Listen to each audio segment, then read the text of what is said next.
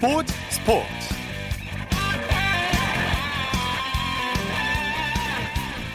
여러분 안녕하십니까? 아나운서 이창진입니다. 휴식이 도움이 됐다. 불펜 투구도 조금 다르게 했는데 그 부분이 도움이 됐다. 극도로 부진한 모습을 보였던 미프로야구 LA 다저스의 류현진 선수 완벽하게 부활한 소감을 예, 이렇게 밝혔습니다. 역시 휴식이 보양인 것 같습니다. 4경기 연속 부진한 모습을 보이던 류현진 선수가 휴식을 취하면서 컨디션을 회복하더니 원래의 모습으로 돌아와서 좋은 경기로 추석 선물을 안겨줬고요. 축구도 마찬가지였죠. 손흥민 선수 환상적인 멀티골을 터뜨리면서 추석 연휴 팬들에게 큰 선물을 안겼는데요. 잠시 후 두 선수의 소식 자세히 살펴보겠습니다. 일요일 스포츠 스포츠 먼저 프로야구 소식으로 시작합니다. SPOTV 뉴스의 김태우 기자입니다. 안녕하십니까? 네, 안녕하세요. 오늘 연휴 마지막 날이었는데 프로야구 4경기가 열렸죠? 네, 오늘부터 KBO 리그가 잔여 경기 일정을 소화를 하게 됩니다. 오늘은 4경기가 열렸는데요. 추석 연휴 마지막 날이라 이동하시는 분들이 많으셨을 텐데 예상외로 많은 팬들이 경기장을 찾으셔서 분위기가 꽤 뜨거웠습니다. 예. 잠실 더비에서는 LG가 제역전승을 거뒀네요. 네, 잠실 라이벌전에서는 LG가 갈 길 바쁜 두산을 10대 4로 눌렀습니다. 예, LG 선발 전원이 안타를 기록했죠? LG가 오늘 선발로 나선 선수들이 모두 안타를 기록하는 등 장단 16안타를 때리면서 두산 마운드를 무너뜨렸습니다. 특히 3번 타자로 나선 이영종 선수가 홈런 하나를 포함해서 5타점을 쓸어 담았는데 이는 개인 한 경기 최다 타점이었습니다. 네. 그 외에도 김현수, 페게로, 이철홍 선수가 나란히 3안타씩을 때리는 등 상위 타선과 중심 타선이 두루 좋은 모습을 보여주면서 폭발력을 낼 수 있었습니다. 예. LG 선발 차우찬 선수의 활약이 빛났죠? 네, 차우찬 선수도 많은 이닝을 소화하면서 LG 마운드를 지켰습니다. 오늘 7과 3분의 2이닝 동안 무려 114개의 공을 던지면서 두산 타선을 막아섰고요. 예. 4실점 하기는 했지만 자책점은 2점이었습니다. 네. 어떻게 보면 시즌 중반 위기를 딛고 소리 소문 없이 시즌 13승째를 기록을 했는데 점차 살아나는 컨디션이 LG로서는 고무적이라고 할 수 있겠습니다. 네, 114개를 던졌으면 많이 던진 거였는데. 맞습니다. 네. 자, 역전에 제역전을 거듭했는데 승부가 어디서 갈렸나요? 맞습니다. 6회까지 LG가 앞서 있기는 했지만 4대 3, 한 점 차 리드였거든요. 네. 그런데 7회에 넉 점을 뽑으면서 승기를 잡을 수 있었습니다. 7회 시작하자마자 이천웅, 오지한 선수가 안타로 출루하며 판을 깔더니 이영종, 김현수, 페게로 선수가 연속 안타를 때리면서 LG가 도망갈 수 있었습니다. 예. LG는 8회 이영종 선수의 자월 홈런으로 쐐기를 박았습니다. 예. KT는 선두 SK를 제압했네요. 아직 5위의 희망을 버리지 않고 있는 KT가 선두 SK와 접전 끝에 8대 6으로 이겼습니다. 예. 5회까지 난타전을 벌였는데 승부가 어디서 갈렸습니까? KT가 도망가면 SK가 따라가는 양상으로 경기가 이어졌는데 네. 점수를 짜낸 KT가 웃었습니다. 5대5로 맞선 6회 1사 1, 2루에서 대타 유한준 선수가 적시타를 터뜨리면서 KT가 앞서 나가기 시작했고요. 8회에는 장성우, 9회에는 황재균 선수가 각각 솔로 홈런을 기록하면서 차분하게 점수를 쌓아 나갔습니다. 네. KT 이강철 감독이 선수들을 칭찬했죠. 네, 이강철 감독은 경기 후에 모든 타자들이 골고루 본인의 역할을 충실히 수행했다. 특히 불펜 투수들이 팀 위해서 희생하는 모습에 감사한다. 이렇게 말했습니다. 예. SK는 지고도 한국 시리즈 매직 넘버를 줄였죠. 맞습니다. SK가 현재 1위인데요. SK가 이기거나 혹은 두산이 패하면 한국 시리즈 직행 매직 넘버가 하나씩 줄어듭니다. 예. SK가 어제 두산에 짜릿한 역전승을 거두고 하루 만에 매직 넘버 두 개를 지웠는데요. 오늘 지기는 했지만 두산도 LG에 지면서 매직 넘버를 하나 줄인 7을 기록했습니다. 예. SK 김광현 선수가 구원 투수로 깜짝 등판했어요. 네, 전형적인 선발 에이스인 김광현 선수 3년 만에 구원 등판을 했는데요. 아. 물론 네, 9회 황재균 선수에게 솔로포를 얻어맞는 등 결과는 그렇게 좋지 않았습니다. SK가 월요일과 화요일 경기가 없습니다. 근데 김광현 선수는 다음 주에나 등판을 하는데 네. 보통 선발 등판 사이에 이뤄지는 불펜 피칭을 그냥 경기에서 대체했다고 보시면 될 것 같습니다. 예. 어, 김광현 선수가 S- 마지막 이닝에 던지는 건 괜찮다고 자청을 했다고 합니다. 아, 그렇군요. SK가 지긴 했지만 최정 선수의 활약은 빛났죠. 네, 최정 선수가 그래도 꾸준하게 자기 몫을 하고 있습니다. 오늘 SK가 경기 초반 열세를 딛고 동점을 만들 수 있었던 것도 최정 선수의 공이었는데요. 1회 솔로 홈런 그리고 5회 석점 홈런을 터뜨리면서 분전했습니다. 시즌 28호 홈런이었거든요. 홈런 레이스에서 공동 2위로 올라섰습니다. 예. NC는 삼성을 꺾고 5연승을 거뒀네요. 네, NC가 홈에서 삼성을 6대 1로 꺾었습니다. KT와 추석 대전 2연전에서 모두 승리를 거두면서 한숨을 돌린 NC는 6위 KT와 경기차를 3.5경기로 유지하면서 5위 굳히기에 들어갔습니다. 네. 구창모 선수의 호투가 빛났죠. 구창모 선수가 오늘 5와 3분의 1이닝 동안 안정적인 투구로 팀 승리를 이끌었습니다. 3피안타 2사사고 4탈3진 1실점 투구로 시즌 10승째를 기록을 했는데요. 물론 이재학 선수 같이 우완이 10승을 거둔 케이스는 NC에도 있었습니다. 하지만 NC 소속 좌완 투수가 10승을 거둔 것은 구창모 선수가 처음입니다. 네, 타선에서도 구창모 선수를 지원했죠. 네, 이날 전체적으로 안타가 많은 것은 아니었지만 고비 때마다 알토란 같은 활약을 펼친 선수들이 있었습니다. 박석민 선수가 2회 홈런, 스몰린스키 선수가 3회 투런포를 터뜨리면서 경기 초반 NC의 리드를 제공을 했고요. 네. 선발 2번 타자로 나선 이명기 선수도 2안타로 활약했습니다. 예. 최하위 팀들 간의 대결도 관심을 모았는데 롯데가 한화에 완승을 거뒀네요. 네, 9위와 12위의 대결이었는데 오늘은 롯데가 웃었습니다. 한화를 7대 1로 누르고 어제 경기 서력에 성공했습니다. 네, 롯데 선발 다익슨 선수 한화 타선을 잘 막아냈죠. 네, 다익슨 선수가 승리까지 참 험난한 날이 많았었는데 예. 오늘은 모든 것이 잘 맞아 떨어졌습니다. 5이닝 동안 86개의 공을 던지면서 4피안타, 2사사구, 7탈3진 무실점 5투로 시즌 6승째를 기록을 했고요. 예. 타선도 초반부터 다익슨 선수를 잘 지원했습니다. 네, 타선에서는 어떤 선수들이 활약했나요? 네, 손아섭 선수를 빼놓을 수 없을 것 같은데요. 오늘 선발 리드오프로 나서서 5타수 4안타, 2타점, 2득점의 맹활약을 펼치면서 팀 타선을 이끌었습니다. 네. 외국인 선수 윌슨 선수는 8회 홈런을 비롯해서 2안타, 2타점으로 활약하며 뒤를 바쳤습니다. 예. 자, 추석 연휴 이후 프로야구 순위 살펴볼까요? 네, SK가 여전히 1위를 지키고 있는 가운데 오늘 두산이 지면서 경기가 없었던 키움이 단독 2위로 올라섰습니다. 예. 키움과 SK의 승차는 4경기고요.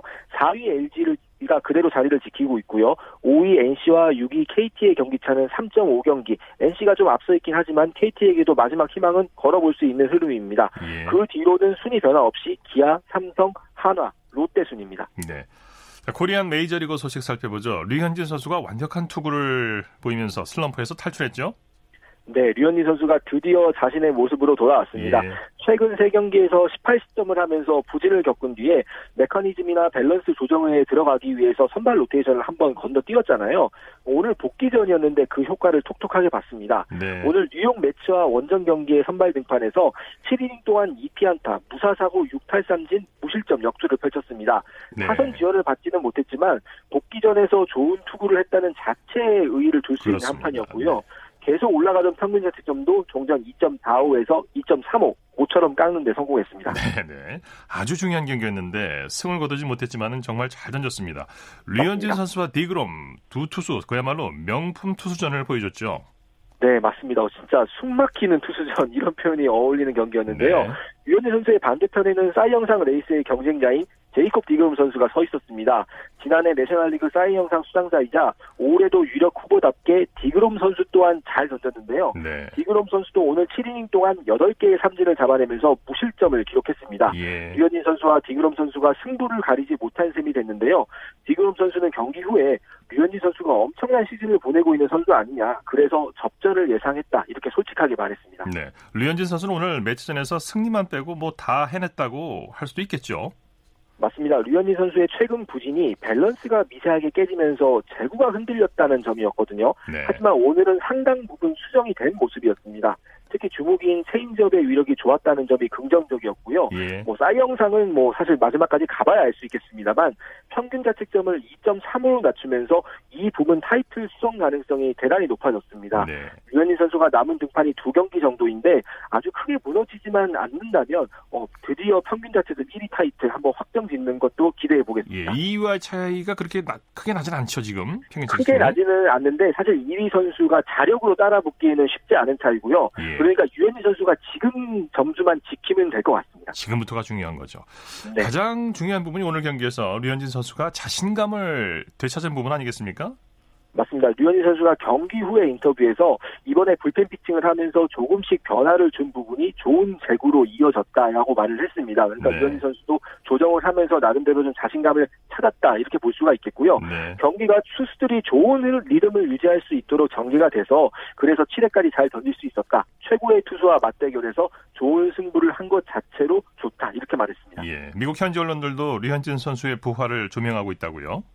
맞습니다. 메이저리그 공식 홈페이지는 류현진 선수가 사이 영상 후보답게 다시 돌아왔다 이렇게 호평을 했고요. 예. 어, 메츠 중계진은 류현진 선수가 교체되자 오늘 메츠 타자들이 드디어 좀 숨을 쉬면서 행복해지겠다 이렇게 얘기를 했을 정도로 류현진 선수의 투구 내용이 좋았습니다. 네, 숨좀 쉬더니 석점을 냈어요. 네. 맞습니다. 그 공교롭게도 그렇게 됐습니다. 네. 추신수 선수도 맹활약했죠. 네, 오늘 오클랜드와 홈 경기에서 선발 1번 리드오프로 나서서 4타수 2안타 1볼넷 3출루 경기를 하며 활약했습니다. 예. 다만 팀이 6대 8로 져서 조금 아쉬웠습니다. 예. 최지만 선수는 어땠나요? 최지만 선수의 최근 페이스가 좋았는데 오늘은 하루를 쉬어갔습니다. LA 엔젤스와의 경기에 선발 4번 1루수로 출전했지만 안타 없이 볼넷 하나만 골랐습니다. 네. 하지만 탬파베이가 3대 1로 이겼고요. 포스트 시즌을 향한 발걸음을 계속했습니다. 네. 소식 감사합니다. 네, 감사합니다. 프로야구 소식 스포티비 뉴스의 김태우 기자였고요. 이어서 축구 소식 살펴보겠습니다. 베스트 11의 손병하 기자입니다. 안녕하십니까? 네, 안녕하세요. 손흥민 선수가 드디어 시즌 마수걸이 골을 터뜨렸어요. 네, 이 손흥민 선수가 민족의 큰 명절 추석에 국내 축구 팬들에게 큰 선물을 남겼습니다. 이 손흥민 선수 우리 시각으로 어젯밤 11시에 열린 2019-2020 잉글랜드 프리미어리그 5라운드에서 네. 혼자 두 골을 터뜨리며 팀의 4대 0 대승을 이끌었습니다. 예. 손흥민 선수 홈인 토트넘 호스퍼 스타디움에서 열린 리그 경기에서 전반 10분 그리고 전반 23분 거푸골을 터뜨리며 상대 크리스털 팰리스를 침몰시켰습니다. 손흥민 선수 개인적으로는 리그 3경기만에 터뜨린 시즌 첫 골입니다. 예. 이 손흥민 선수의 활약에 힘입은 토트넘은 승점 3점을 챙기며 리그 순위를 3위까지 끌어올렸고요. 시즌 2승째를 수확하면서 본격적인 상위권 순위 다툼에 뛰어들었습니다. 네. 뭐 사실상 네 골 모두 두 골을 넣고 두, 골, 두 골은 이제 관여를 했다고 볼 수가 있는데 손흥민 선수가 넣은 두 골 모두 정말 환상적이었어요. 네, 맞습니다. 이 두 골 모두 골 하이라이트 장면에서나 볼 수 있을 법한 멋진 골들이었습니다. 예. 먼저 전반 10분 선제골 상황에서는 손흥민 선수 특유의 개인기를 확인할 수 있었습니다. 네. 손흥민 선수 상대 진영 페널티 박스 안에서 이 페인팅으로 수비수를 한 명 제쳤고요. 골키퍼의 예측을 벗어나는 빠른 타이밍의 왼발 슛으로 선제골을 넣었습니다. 예. 두 번째 골은 더 멋있었습니다. 손흥민 선수 크리스털 팰리스 진영 오른쪽에서 올라온 이 긴 크로스를 정확한 발리 슛으로 연결하며 또 한 번 골망을 흔들었습니다. 이때 손흥민 선수 골문 왼쪽에 서 있었는데요.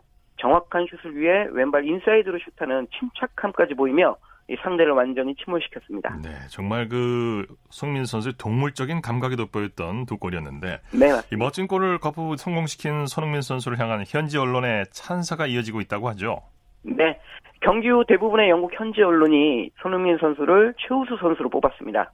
먼저 영국 BBC는 손흥민이 다른 선수들보다 효율적으로 슛을 했다. 이렇게 평가하면서 네. 최우수 선수로 선정했고요.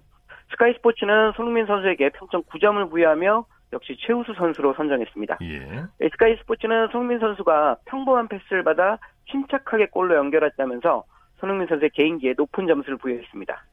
축구, 축구 통계 사이트죠. 후스코닷컴 역시 손흥민 선수에게 양 팀을 통틀어 가장 높은 9.4점의 평점을 부여하며 부여하며 최우수 선수로 선정했습니다. 예. 뭐 지금 영국 손흥민 선수의 활약에 뜨겁게 달아올랐다고 해도 과언이 아닙니다. 정말 자랑스럽습니다.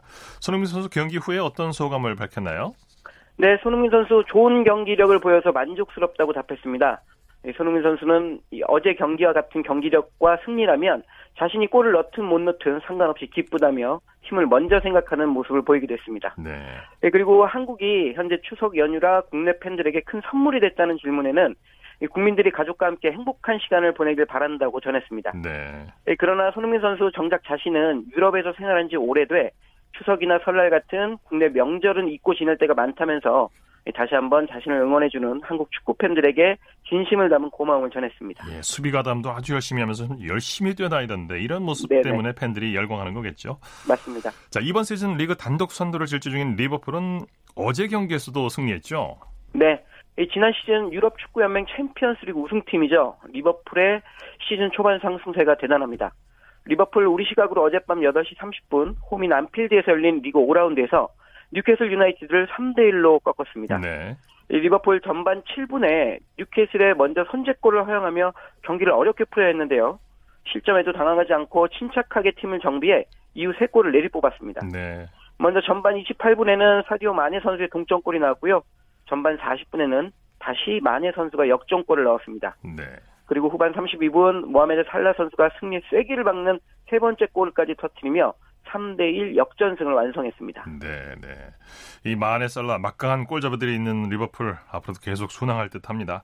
네. 이렇게 되면 리버풀은 5연승을 달리게 되는 거죠? 네. 이 시즌 개막 후 한 번도 패하지 않은 리버풀 5경기를 치러 모두 승리하면서 리그 5연승 고각이 됐습니다. 리버풀 5연승으로 승점 15점을 획득해 벌써 2위 맨체스터 시티에 승점 5점이나 앞서 있는데요. 지난 시즌 승점 1점 차이로 맨체스터 시티에 리그 우승을 넘겼던 리버풀이었는데 올해는 같은 실수를 반복하지 않으려는 듯 초반부터 맹렬한 기세로 치고 치고 나가고 있습니다. 예. 이 골 득실 기록도 참 대단합니다. 리버풀 5경기에서 총, 총 15골을 넣었고요. 4골만 내줬는데요. 경기당 3골을 넣고 실점은 한 골이 채 안 되는 놀라운 기록을 만들고 예, 있습니다. 예. 리버풀 요즘 다시 전성기를 맞았는데 이번 시즌엔 오랜 수건인 이 리그 우승을 할 수 있을지 마지막까지 지켜봐야 할 것 같습니다. 네. 스페인에서 활약 중인 이강인 선수는 이번 시즌 첫 출장을 기록했네요. 네. 스페인 라리가의 명문 발렌시아에서 뛰는 이강인 선수가 이번 시즌 처음으로 리그 경기에 출전했습니다. 이강인 선수 우리 시간으로 오늘 새벽에 열린 2019-2020 스페인 라리가 4라운드 바르셀로나전에서 후반 22분 교체 출전해 후반 추가 시간까지 약 25분 동안 피치를 누볐습니다. 예. 이강인 선수 바르셀로나전에서 멋진 왼발 중거리 슛으로 유효 슛을 기록하기도 했고요. 중원에서 팀 공격을 조율하는 역을 무난히 소화해내면서 꽤 괜찮은 모습 보였습니다. 그러나 경기는 아쉽게도 발렌시아의 패배였습니다. 발렌시아 두 골을 넣었지만 바르셀로나에 무려 다섯 골이나 뺏기면서 2대5 3골차 패배를 당하고 말았습니다. 네. 국내 프로축구 소식 살펴보죠. 오늘 K리그 1 3경기가 열렸죠? 네. 일요일인 오늘 오후 서울과 춘천 그리고 성남에서 K리그 1 29라운드 자녀 3경기가 열렸습니다. 네. 네, 오늘 오후 5시 서울 월드컵 경기장에서 열린 경기에서는 서울이 후반전에만 3골을 집중시키는 화력 시범을 선보이며 한 골을 넣는데 그친 인천에 3대1 역전승을 거뒀습니다. 네. 같은 시각 춘천 송암 스포츠타운에서 열린 경기에서는 전반에만 두 골을 넣은 강원이 제주를 2대 0으로 꺾었고요. 저녁 7시 탄천 종합운동장에서 열린 성남과 수원의 경기는 양팀 득점 없이 0대0 무승부로 경기를 마쳤습니다. 네. 서울은 주세종과 이명주 선수가 전역해서 합류를 했는데 경기력이 좀 달라졌나요? 네, 좋아졌습니다. 서울 지난 여름 이적 시장에서 단 한 명의 선수도 영입하지 않아 여름을 지나면서 팀 전체의 체력과 경기력이 많이 떨어져 걱정이 컸습니다. 예. 그 탓에 선두권 경쟁에서도 처졌고요. 그러나 최근 전역한 주세종과 이명주 선수가 합류하면서 이 괜찮아진 것 같습니다. 서로 오늘 인천전에서 주세종과 이명주 선수가 모두 출전했는데요. 두 선수 K리그 정상급 미드필더다운 경기력으로 팀의 승리를 안겼습니다. 네. 특히 0대1로 뒤지던 후반 13분 이명주 선수의 패스가 박주영 선수를 거쳐 주세정 선수의 동점골로 이어진 장면은 아 정말 좋았는데요. 두 선수의 합류로 큰 힘을 얻은 서울이 남은 시즌 어떻게 소화할지도 주목됩니다. 네, 네. 자, 29라운드까지 끝낸 K리그 1 리그 순위를 정리해 볼까요? 네. 선두 여전히 전북입니다. 전북이 이번 29라운드에서 상주에 승리하면서 이번 라운드에서 경남과 비긴 2위 울산과의 승점 차이를 3점으로 벌리며 1위 질주를 계속하고 있습니다. 네. 3위는 오늘 경기에서 승리한 서울이고요. 4위는 강원, 5위와 6위는 각각 대구와 수원입니다. 7위부터 10위까지는 순서대로 상주, 포항, 성남, 경남이 자리했고요. 승강 플레이오프를 치러야 하는 강등 위협권 11위는 인천, 그리고 곧바로 강등되는 12위는 제주입니다. 네, 소식 고맙습니다. 네, 고맙습니다. 축구 소식 베스트 11의 선병하 기자와 함께했습니다.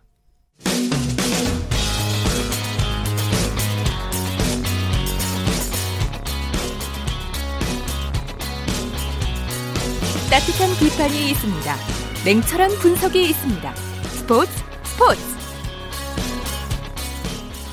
이어서 매주 일요일 보내드리는 스포츠를 만드는 사람들 시간입니다. 이혜리 리포터와 함께합니다. 어서 오십시오. 네, 안녕하세요. 오늘 어떤 분을 만나셨습니까? 네, 오늘은 프로축구팀 강원FC에서 공식 서포터즈로 활동하고 있는 박용우 회장을 만나고 왔습니다. 네. 이 박용우 회장은 강원FC가 창단됐을 때부터 서포터즈 회원으로 활동을 했고요. 지난해부터 공식 서포터즈 회장으로 강원FC의 12번째 선수라는 평가를 받을 만큼 팀을 든든하게 응원하고 있었습니다. 있었는데요. 예. 이 강원 FC의 서포터즈 이름은 나르샤입니다.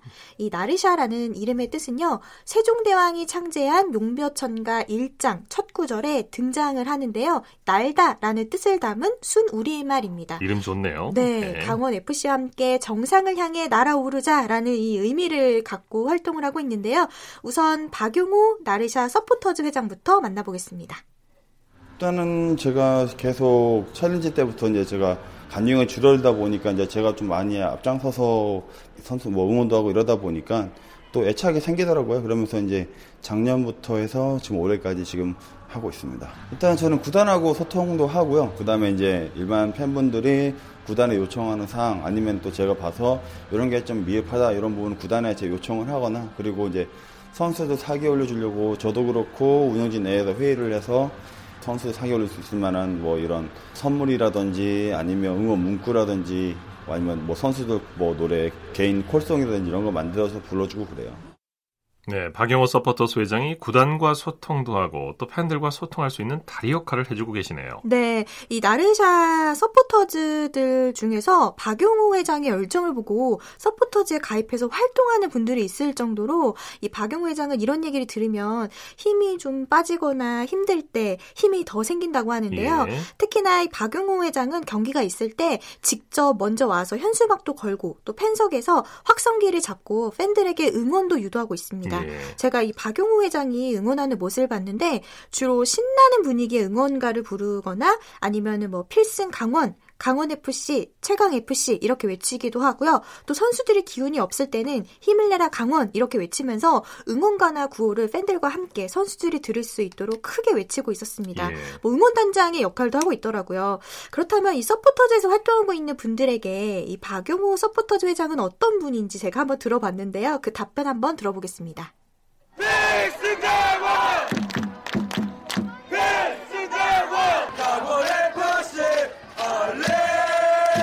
강원 FC를 그만큼 잘 아시는 분이시다 보니까 열정도 되게 넘치시고요. 열심히 하자는 그런 뜻을 모든 분들에게 좀 많이 얘기를 해주셔서 아무래도 저희가 또 동기부여가 되고 되게 열심히 하시고 잘 챙겨주시는 회장님이십니다. 춘천 경기장 가면 소양강 처녀가 울려 퍼져요. 춘천에는 전 국민이 다 아는 소양강 처녀가 울려 퍼지니까 그게 제일 멋있는 것 같아요. 전 국민이 다 아는 노래를 부를 수 있다는 게 그게 제일 좋은 것 같아요. 춘천하면 서양강천이요. 되게 열정적으로 되게 멋있는 것 같아요. 네, 이 나르샤라는 서포터스가 있어서 강원 FC 선수를 든든하겠어요. 그리고 네. 그래서 올해 K리그에서도 아주 좋은 활약 보여주고 있죠. 그러니까요. 박영우 회장은 강원 FC 선수들이 응원하는 팬들이 이렇게 많다라는 걸 보여주고 싶어서 더 큰 목소리로 힘을 낼 수 있게 응원을 하고 있는데요. 사실 이러다 보니까 목이 쉬기도 하지만 매번 이렇게 응원할 때마다 즐겁다고 하고 또 네. 원정 경기, 홈 경기 기회가 되는 한 다 참여하고 있습니다. 네. 특히나 이 서포터즈를 운영하는 운영진이기 때문에 때문에 한 발 더 앞서서 솔선수범해서 활동을 하고 있는데요. 강원FC 축구 열기에 불을 지피는 그런 역할을 하고 있더라고요. 네. 강원FC 서포터스 나르시아의 박용호 회장 앞으로의 바람도 있을 것 같은데요. 네, 앞으로도 더 많은 팬들이 함께 강원FC를 운영할 수 있도록 전용 경기장이 생길 수 있으면 좋겠다 이런 바람도 네. 얘기를 했고요.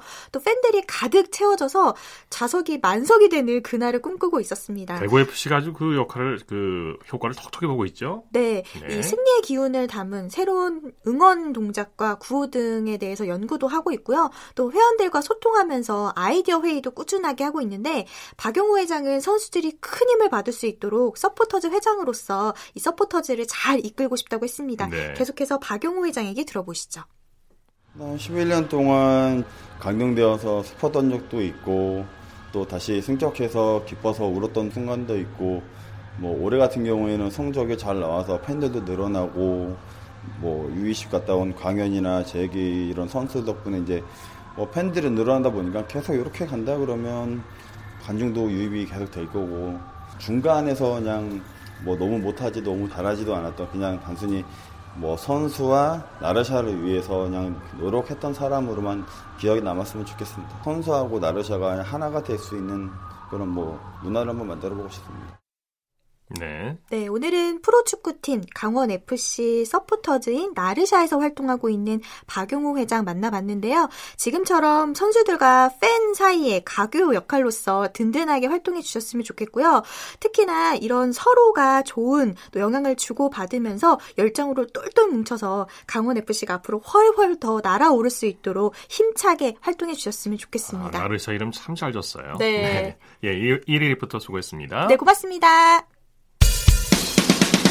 쳤다 하면 홈런이고 슛 골이고 각본 없는 한편의 드라마. 그것이 바로 트로피. 목에 걸린 그 배달 너와 내가 하나 되는. 그것이 바로 그것이 바로 그것이 바로 꿈꾸던 스포츠. 꿈꾸던 스포츠. 꿈꾸던 스포츠 이어서 한 주간 이슈가 됐던 스포츠계 소식을 집중 분석해보는 최동호의 스포츠 칼럼 시간입니다. 내년 도쿄올림픽에서 경기장 내 우길기 사용을 금지해달라는 우리 정부의 요청에 국제올림픽위원회 IOC가 사실상 거부 의사를 밝혔습니다. 이어서 일본 올림픽 장관이 우길기 사용에 대한 입장을 밝혔는데요. 오늘은 스포츠 평론가 최동원 씨와 함께 도쿄올림픽의 우길기 논란에 대해서 짚어보도록 하겠습니다. 안녕하십니까? 예, 안녕하세요.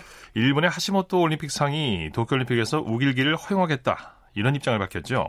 어, 예, 그렇습니다. 지난 12일이었거든요. 우리나라의 장관격입니다. 이게 하시모토 세이코 일본 올림픽상이 자, 우길기가 정치적 선전물이 아니다. 이렇게 하면서 우길기를 도쿄올림픽에서 허용하겠다 이런 입장을 밝혔습니다. 예. 어, 이 문화체육관광부가 지난 11일에 이 토마스 바흐 IOC 위원장에게 우길기 사용 금지를 요청하는 공식 서한을 보내기도 했거든요. 예. 그런데 이 IOC가 자 우길기는 올림픽 기간 동안에 문제가 발생할 경우에만 개별적으로 판단해서 대응하겠다 이런 입장을 밝혔는데 이것은 사실상 우길기 허용하겠다 이런 뜻이죠. 예. IOC가 우길기를 금지하지 않는 게 우리로서는 이해하기가 좀 어려운 일인데요. 예. 나치를 상징하는 하켄크로이츠는 금지돼 있지 않습니까? 어, 예, 그렇죠. 이게 참 이해하기 어려운 일이죠. 이 나치의 하켄 크로이츠나 일본 제국주의의 우길기나 이 두 개가 다 똑같이 그렇죠. 이 전쟁을 일으킨 나라의 정치적인 상징물이거든요. 근데 그런데 이제 하켄크로이츠는 안 되고 우길기는 된다. 이게 이제 우리로서는 참 이해하기 어렵죠. 예. 하지만 이것이 또 현실이라는 것도 우리가 부인해서 안될 것 같습니다. 네. 하켄 크로이츠는 안 되는데 왜 우길기는 될까요? 자, 크게 보면은 저는 이 두 가지 이유가 있다라고 보거든요. 그러니까 우선은 미국과 유럽에서는 우길기가 무엇인지 잘 모른다는 겁니다. 예. 때문에 이제 거부감 없이 사용되어지고 있고요. 어, 뭐 심지어는 스포츠뿐만이 아니라 문화 예술에서도 이 우길기가 디자인의 모티브로 어, 이 활용되는 경우가 많이 있거든요. 네. 그러니까 심지어 이 격투기 같은 무술 종목에서는 이 우길기를 사무라이나 무도를 상징하는 이런 것처럼 오인을 하고서 이 우길기 디자인을 많이 응용하고 있는 것도 사실입니다. 이 때문에 네. 일단 우길기가 무엇을 의미하고 무엇을 상징하는지 널리 알리는 것. 바꿔 말씀드리면은 우리가 미국과 유럽인들에게 우길기가 무엇이다 이것을 알려주는 참교육을 시키는 게 가장 중요하다라고 보고요. 예. 자, 그리고 또 다른 이유로는 이 독일과 일본의 역사 인식의 차이가 이제 두 번째 이유라고 볼 수도 있습니다. 이 서구에서 우길기에 대해서 잘 몰라서 허용한다. 이것도 참 이해가 안 가는 부분이고요. 예. 최근에도 네덜란드와 폴란드에서 욱일기를 노출하는 사례가 있었죠. 어, 예, 그렇습니다. 최근만 보더라도 이 네덜란드의 에인트호벤 구단이 일본 선수를 영입을 했는데, 자, 이것 때문에 홈페이지에다가 네, 욱일기를 노출한 겁니다. 어, 그리고 또 이 폴란드의 음료 회사가 이 상품 포장지에 욱일기를 사용하기도 했고요. 네. 또 예를 들면 또 이 지난해 같은 경우에 우리가 많이 봤죠. 영화 보, 보헤미안 랩소디. 그런데 예. 이 보헤미안 랩소디 티저 영상에서도 욱일기가 노출되기도 했었거든요. 네. 자, 그런데 중요한 게 있습니다. 뭐냐면은 이 세 가지 사례만 보더라도 공통점이 있는데 한국인들이 우길기를 발견하고서 항의를 했습니다. 예. 아, 그리고 우길기가 무엇인지 설명을 하니까 이 세 경우 전부 다 우길기를 모두 다 삭제한 거거든요. 예. 그- 그러니까 이것만 보더라도 미국과 유럽에서는 이 우길기가 무엇인지 모르고 사용을 한다는 거고요. 네네. 아, 때문에 일본 제국주의, 군국주의의 상징인 우길기를 반인권 또 이 반문명적인 메시지가 담겨 있는 아, 상징이다. 이것을 제대로 알리는 게 가장 중요하다 이렇게 보는 거죠. 네. 우리는 이제 나치의 하켄크로이츠를 잘 알고 있는데요. 미국과 유럽에서는 우길기를 잘 모르는 이유가 뭘까요? 어, 예, 잘 모르죠. 근데 지금 질문하신 게 이제 좀 더 근본적인 질문이라고 볼 수가 있거든요. 예. 어, 우리는 이 하켄 크로이츠를 학교에서 따로 배우, 배우지 않아도 잘 알고 있습니다. 네. 궁금해지죠. 어떻게 알게 됐을까?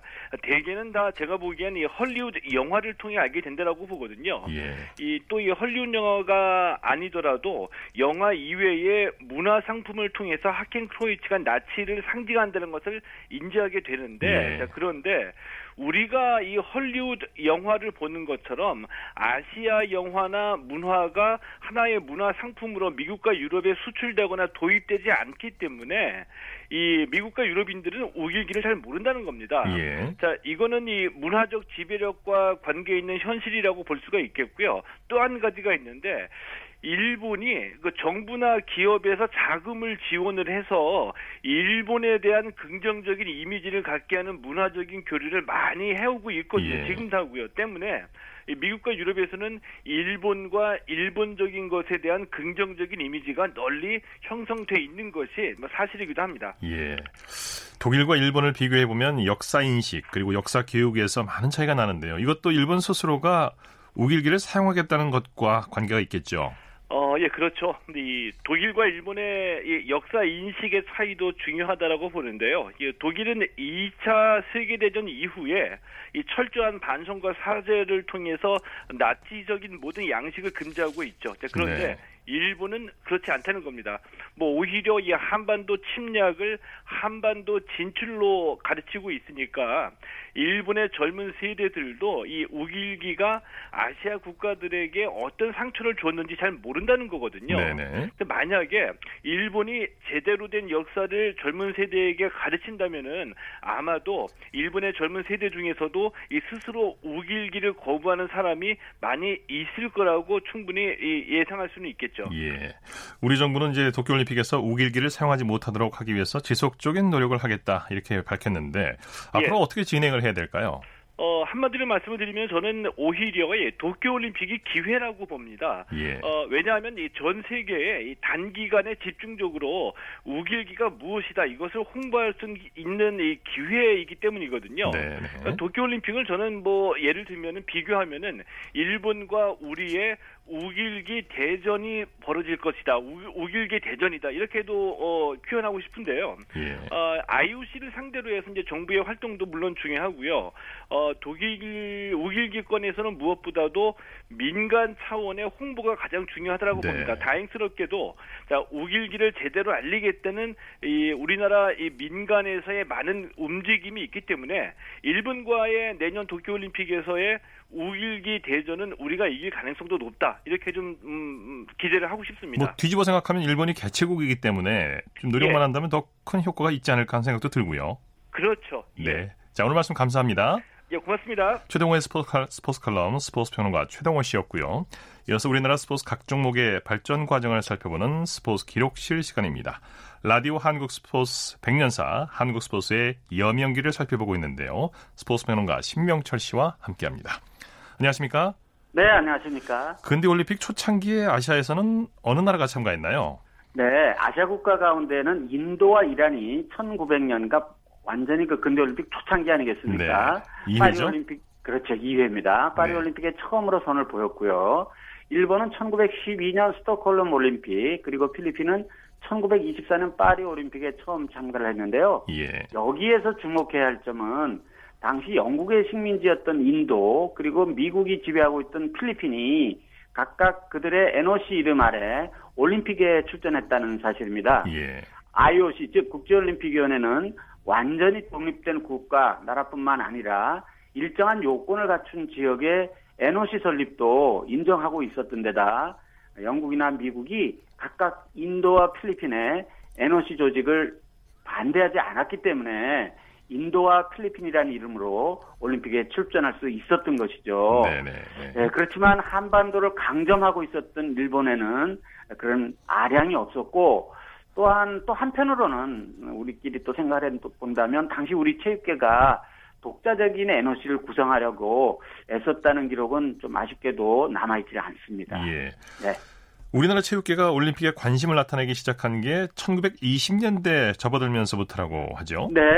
그 무렵에 여러 이제 신문들이 창간이 되기 시작을 하는데요. 한결같이 체육진흥을 이 신문들이 외치게 됩니다. 네. 그 무렵에 이제 1920년 벨기에 엔트워프에서 열린 올림픽이 있었지 않습니까? 네. 이 올림픽에 대한 언급이 이들 신문에 나타나기 시작을 하는데요. 어, 후에 또 이 관련되는 시간이 되면 말씀드릴 내용이지만 우리 민족이 올림픽에 처음 출전한 것은 1932년 로스앤젤레스 올림픽이었고요.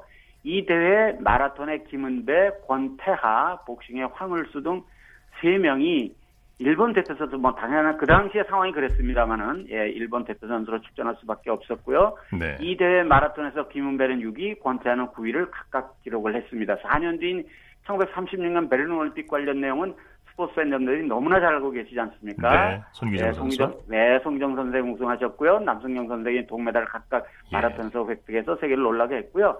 그런데 이 마라톤에서 메달 딴 것만 많이들 기억하시는데 이 대회 사실 베른 대회는 우리 민족 선수로는 농구의 이성구, 장희진, 염은현 선생도 출전을 했고요. 축구는 축구 팬 여러분 너무나 또잘 아시는 김용식 선생이 출전했었지 않습니까? 네. 예, 그리고 복싱 종목에는 이규환 선생이 출전했기 때문에 꽤 당시로서는 꽤 많은 우리 민족이 올림픽 무대에 설 수 있었습니다. 예. 그리스 아테네에서 첫 대회를 연, 연 1896년 우리나라에서는 네네. 첫 운동회가 열렸다면서요? 네. 운동회라고 그러면 흔히 이제 우리가 그 어린 시절에 하던 운동회지만 이쯤 이때쯤에서의 운동회는 거의 뭐 스포츠 체육대 수준으로 이렇게 봐야 되지 않겠습니까? 전국 대회 규모인가요? 그, 그 서울 규모입니다. 서울 규모요. 예. 네, 그해 5월 2일 서울 동서문 밖에 있는 삼선평 오늘날의 삼성교라고 보면, 보시면 되겠고요. 예. 이, 이곳에서 외국어 학교의 분교인 영어 학교 영국인 교사 허치슨의 지도 아래 열린 운동회가 우리나라 학교 운동회 효시입니다. 네. 이 운동회를 취재 고도한 당시 독립신문 기사를 오늘날의 표현으로 좀 풀어서 감추려 드리면 영어 학교 교사와 학생들이 5월 2일 그러니까 앞에 말씀드렸던 1896년이지 않습니까?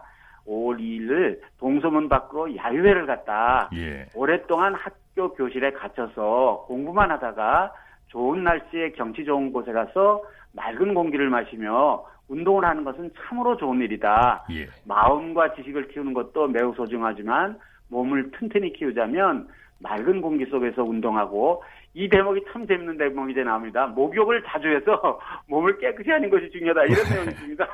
그러니까 네. 그 당시로서는 스포츠의 중요성을 이 독립신문이 많이 깨우쳐적으로 했고 또 신체를 깨끗하게 하는 것도 굉장히 소중하고 중요한 일이라는 것을 많은 분들에게 알려주려고 노력했던 네. 것이 바로 이 신인기사에 나타나고 있습니다. 네, 오늘 말씀 잘 들었습니다. 감사합니다. 네, 고맙습니다. 스포츠 기록실 스포츠 평론가 신명철 씨와 함께했습니다. 스포츠 안신 전해드립니다.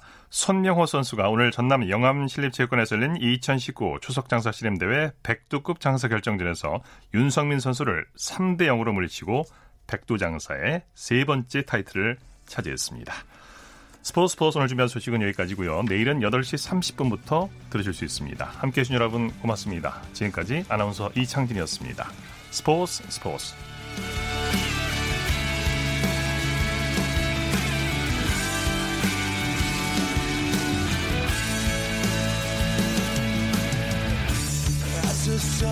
down in front of me. Reminds me where I wanna